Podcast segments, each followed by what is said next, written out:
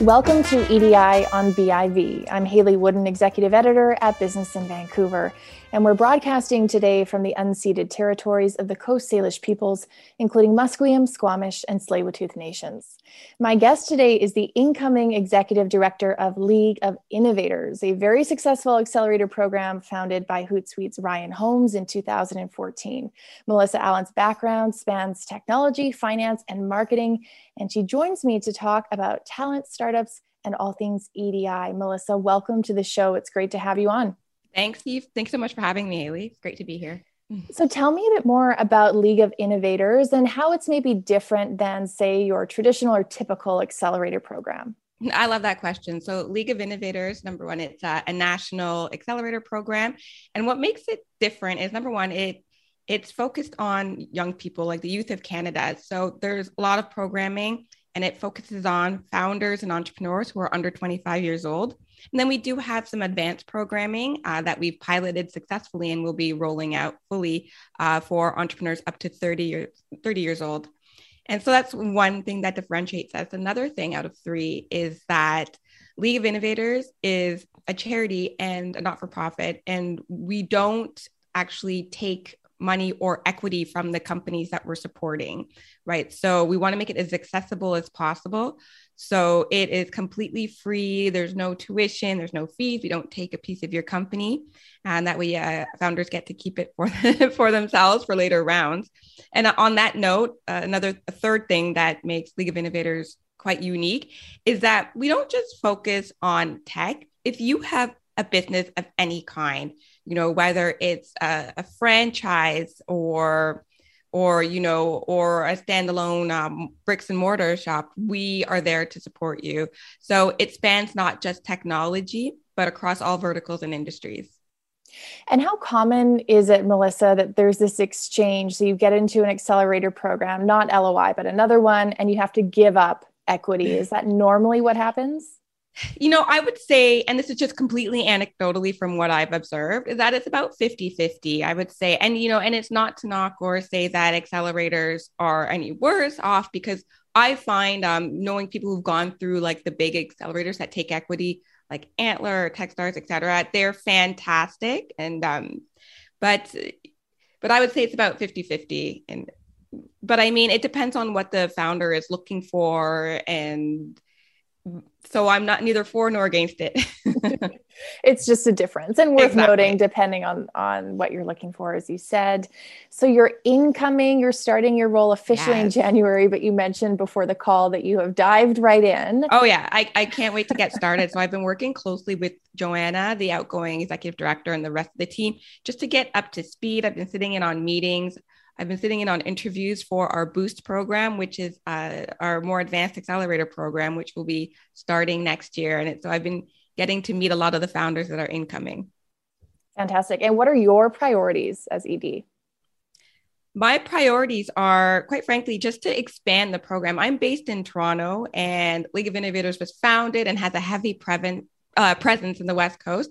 So I really want to bring this incredible brand and, and the programming and make it a lot more known and recognized in Eastern Canada. So that's priority number one. And of course, a priority number two is, you know, I'm a woman, a Black woman of Jamaican descent, born here in Canada. I want to make sure that that um, historically excluded communities do have access and awareness um, of our League of Innovators programming, and they understand that it's completely free. Now, when you look at when I look at the stats uh, of League of Innovator and the the demographic makeup of the founders, what's fantastic is that League of Innovators has already done such a great job of reaching out to these communities. You can see it in the stats because the percentage of founders of different backgrounds reflects Canadian society. And I think that's fantastic. So I just really want to drive that home even more so. Yeah, and that's of course right on theme for this show. and I want to ask you so that's a great example of something you're thinking about and thinking through. But Absolutely. what are some of the other conversations you're having that concern EDI and entrepreneurship or startups more broadly? Hayley, where do we start? you know, and I've I've told this story before, and I'm going to you know say here again, and and and why I got into the venture capital and entrepreneurship and tech space. So my background started in you know, working in marketing and sales and business development for tech companies like Google, Torstar Digital. Then I went to wealth management. My mother has been a financial advisor for 30 years. Uh, so I joined it too. Why not? And I worked there for five and a half years. And what I realized working there was, you know, there's really three three important factors in my opinion of building wealth that can last like generations and that can create a real legacy. Number one is mindset. You have to have the great mindset. And with my clients, I would actually do extra coaching on that, right? To make sure that they know that they can believe that they can achieve their goals. And there's lots of, we're in like a, we're in a coaching society now. So there's lots of resources out there to help people with that. And the second one is financial literacy. And that's, you know, just learning about the mechanics of investing and money. And again there's lots of resources out there but you know i spoke a lot at different events at different seminars. Um, i had no problems. In fact i loved walking my clients through you know what compound interest was you know what an rsp is etc but the third thing that i found quite elusive was pathways to wealth pathways to a high income and to wealth and so you know when i have a 28 year old who's coming to see me and they live in a big city like Toronto and don't have much of a safety net in terms of family and they're making say 30 40 50,000 a year it's really hard for them to be able to put away money. And that's just the reality of it. And so I found I was often having to have conversations about how are you going to increase your income to achieve all the things that you want to achieve in life? And I, I realized that there were some blockages in terms of different demographics, different ethnic groups, um, you know, immigrants, refugees, being able to break that income, I guess you could say, barrier that they were facing. And, you know, a lot of times it came right down to how welcoming or not welcoming many corporations can be when it comes to developing, um, you know, newcomers and people of color to move up in their organizations. And, you know, I I was, I am self employed. When I was a financial advisor, I was self employed. I owned my own book of business.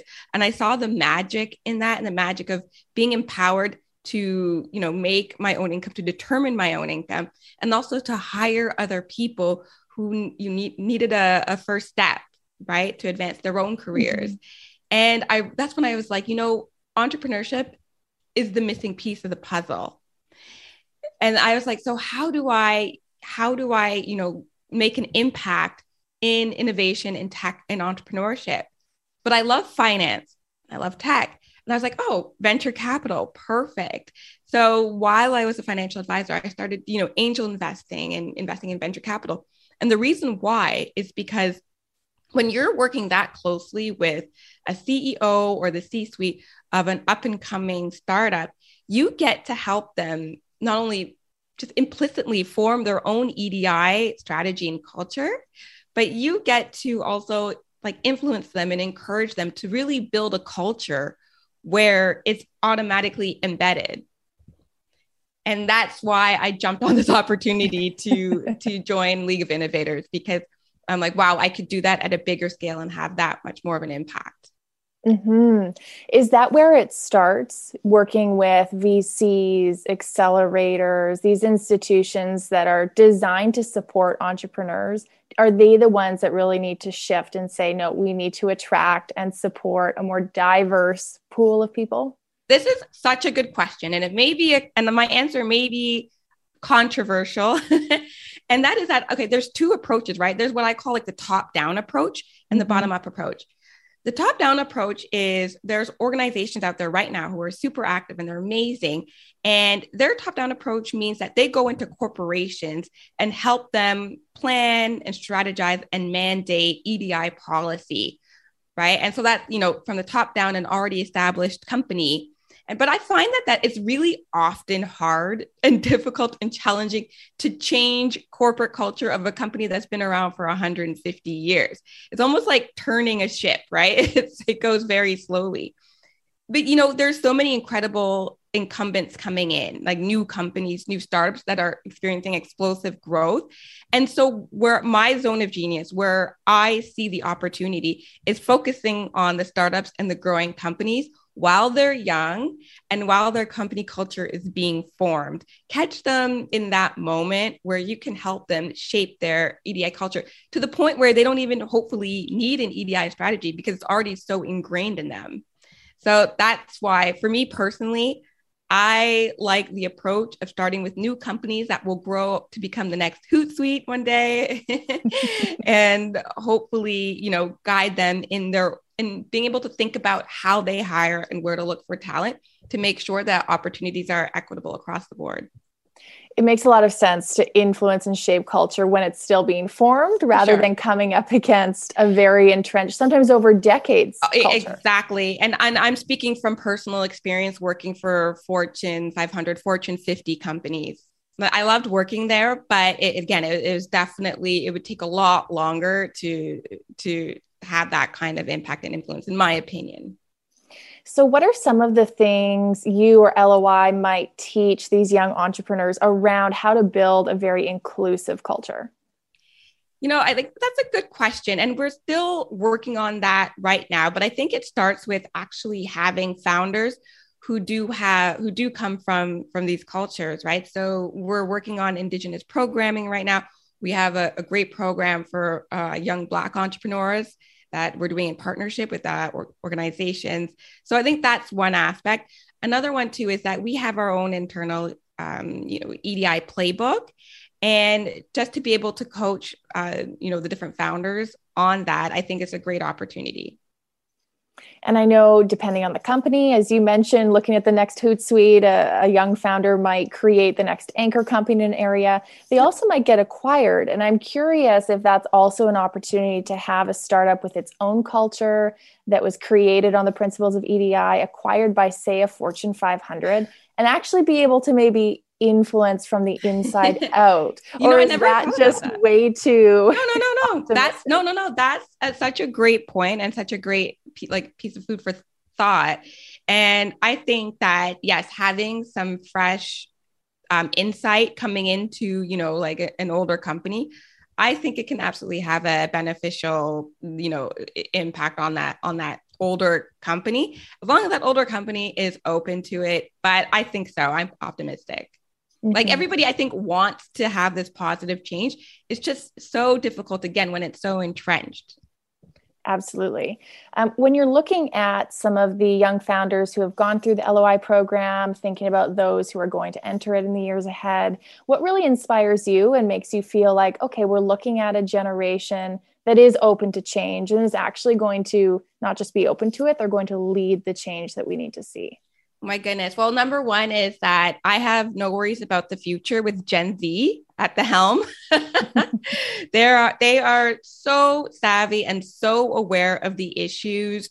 You know, they're they're already having like a head start on understanding the impact of, of having the correct pronouns, of inclusivity. It, it's just in, incredible. So I have no worries about that at all. And in fact, I welcome it. And I feel like I'm learning more from them than they are from me in that aspect. But so I so I will continue to, you know, I guess help them provide like a framework for it, but we'll definitely be learning from each other. And do you think are you seeing business models change? So not just, you know, businesses that have an EDI component, but that their whole model is actually built on the principles of creating equity, creating inclusivity? Absolutely. Like number one is there's a huge growth in um in social enterprise. And in fact we have a social enterprise stream i think more companies are acting in that way and and applying esg principles. And you know i think just by definition of the demographic makeup of how canada is changing i mean currently about 20% of our population is uh, visible minority quote unquote that word um, and in another 10 years so in two, uh, 2031 about 31%, 31.4, I think, percent of the population will be a visible minority. And that absolutely will be reflected in the founders, whether they're new Canadians or first or second generation. That will be reflected in the founders who are coming up just by nature. And I can see it already, right? We have new Canadians, first generation, who are super hungry to make success and have it on their own terms and yet contribute and give back to Canadian uh, society right through their companies. So I think even just by nature of how we as a society are evolving, um, I think um, I think it's it's ingrained. Mm-hmm. Or and I know, yeah, I'm sure you have a better read on this than I do. I've heard from people over the years that traditionally speaking, it's much harder for, say, female entrepreneurs to get access to venture capital funding. And especially if you are a woman who is also a person of color or in another minority group or marginalized group, it's that much harder. Do you have optimism that that's changing? And if so, what are some of the forces facilitating mm-hmm. that change? Okay, so the question is Do we see some of these like historically excluded groups, women and people of color? Um, do we see them receiving more support and access to funding? And am I optimistic? So the answer is yes, yes, across the board. I'm more optimistic. And here's why is that it, it's funny because you I have I've seen like you know online publications, other ones um, in Canada almost criticize the fact that there's all these different funds and accelerators that are focusing on um, on EDI and on historically excluded populations and founders. But I say the more the merrier. Not all may make it in terms of, you know, being able to do a first close or being able to actually, you know, move forward with their accelerator programming. But out of that, out of all this innovation and, and trying, there are going to be some powerful funds and accelerators that will either come that will come out of this. And you know and then current accelerators will will be even more enhanced and more enriched by now considering women and people of color. And the result of that is just going to be a lot more programming a lot more support for women of color uh, and women and people of color um, there will be more support for them. And it, it will lay, it will level the playing field. And so i posit that you know in 10 years and i've seen different diversity funds in canada and across the us have this goal that that yes we're a diversity fund or we focus on women now but our goal is to completely make our current thesis like uh, redundant right? So, you know, in 10 and 20 years from now, and I hope I can look back on this in 10 years and say, we don't need to have an EDI policy. We don't need to have just say, for example, um, a fund that focuses on this type of, you know, this population, this this um, niche of the population, because everybody is getting access to equally. We're looking everywhere for talent, and there are no barriers to entry. So I, I am optimistic just by just by like what some people call like the frothiness in the market. Um, I think that means a lot of the activity, and out of that activity are going to be a lot of wins and some great results. I mean, at the core of it, Melissa, we're we're dealing with some very significant challenges in society. We need new ideas. Absolutely, it just makes sense to foster, you know, and support a, a range of people who have a range of perspectives to give us the ideas we need to move forward. At the base of it, that just makes oh. good business sense. Oh, absolutely. And I think I'm trying to remember a stat that came out of the US that said um, in the past 20 years, like racism has cost the US economy. It's been crazy, like $20 trillion. It was something insane. Look up the stat. I know it's um it's a Capital One study. And what I like to do with American stats is divided by 10, and that's a Canadian stat now. so we're we're losing out. And if we want to stay competitive, like it's an it's a business and an economic strategy and decision that's necessary. We want to stay competitive um, on a global scale. Is that we need to include everybody in our population in innovation, in entrepreneurship. Well said. Uh, final thoughts, Melissa. Anything you're particularly excited about as you transition into this new role? I'm super excited, number one, to join LOI and to really help foster and grow the spirit of innovation in Canada. I think it's super exciting. It's super exciting to be uh, like on the ground floor of what's coming up in the next 10 years. And I'm not sure if you saw, but uh, League of Innovators, like uh, Ryan Holmes and Manny Padda recently announced their $20 million LOI venture fund to fund entrepreneurs under 30. And I, that is extremely exciting. It's filling a gap in the market that's needed and I'm really optimistic about the future. It's been such a pleasure having you on the show. Thanks for joining me. My pleasure. Thank you for having me. That's Melissa Allen. She is the incoming executive director of League of Innovators. And this has been EDI on BIV. I'm Hayley Woodin. Thanks so much for joining us. We publish new episodes every Tuesday. You can find them at biv.com slash audio or by subscribing and searching for BIV through your favorite podcast app. Thanks again for joining us.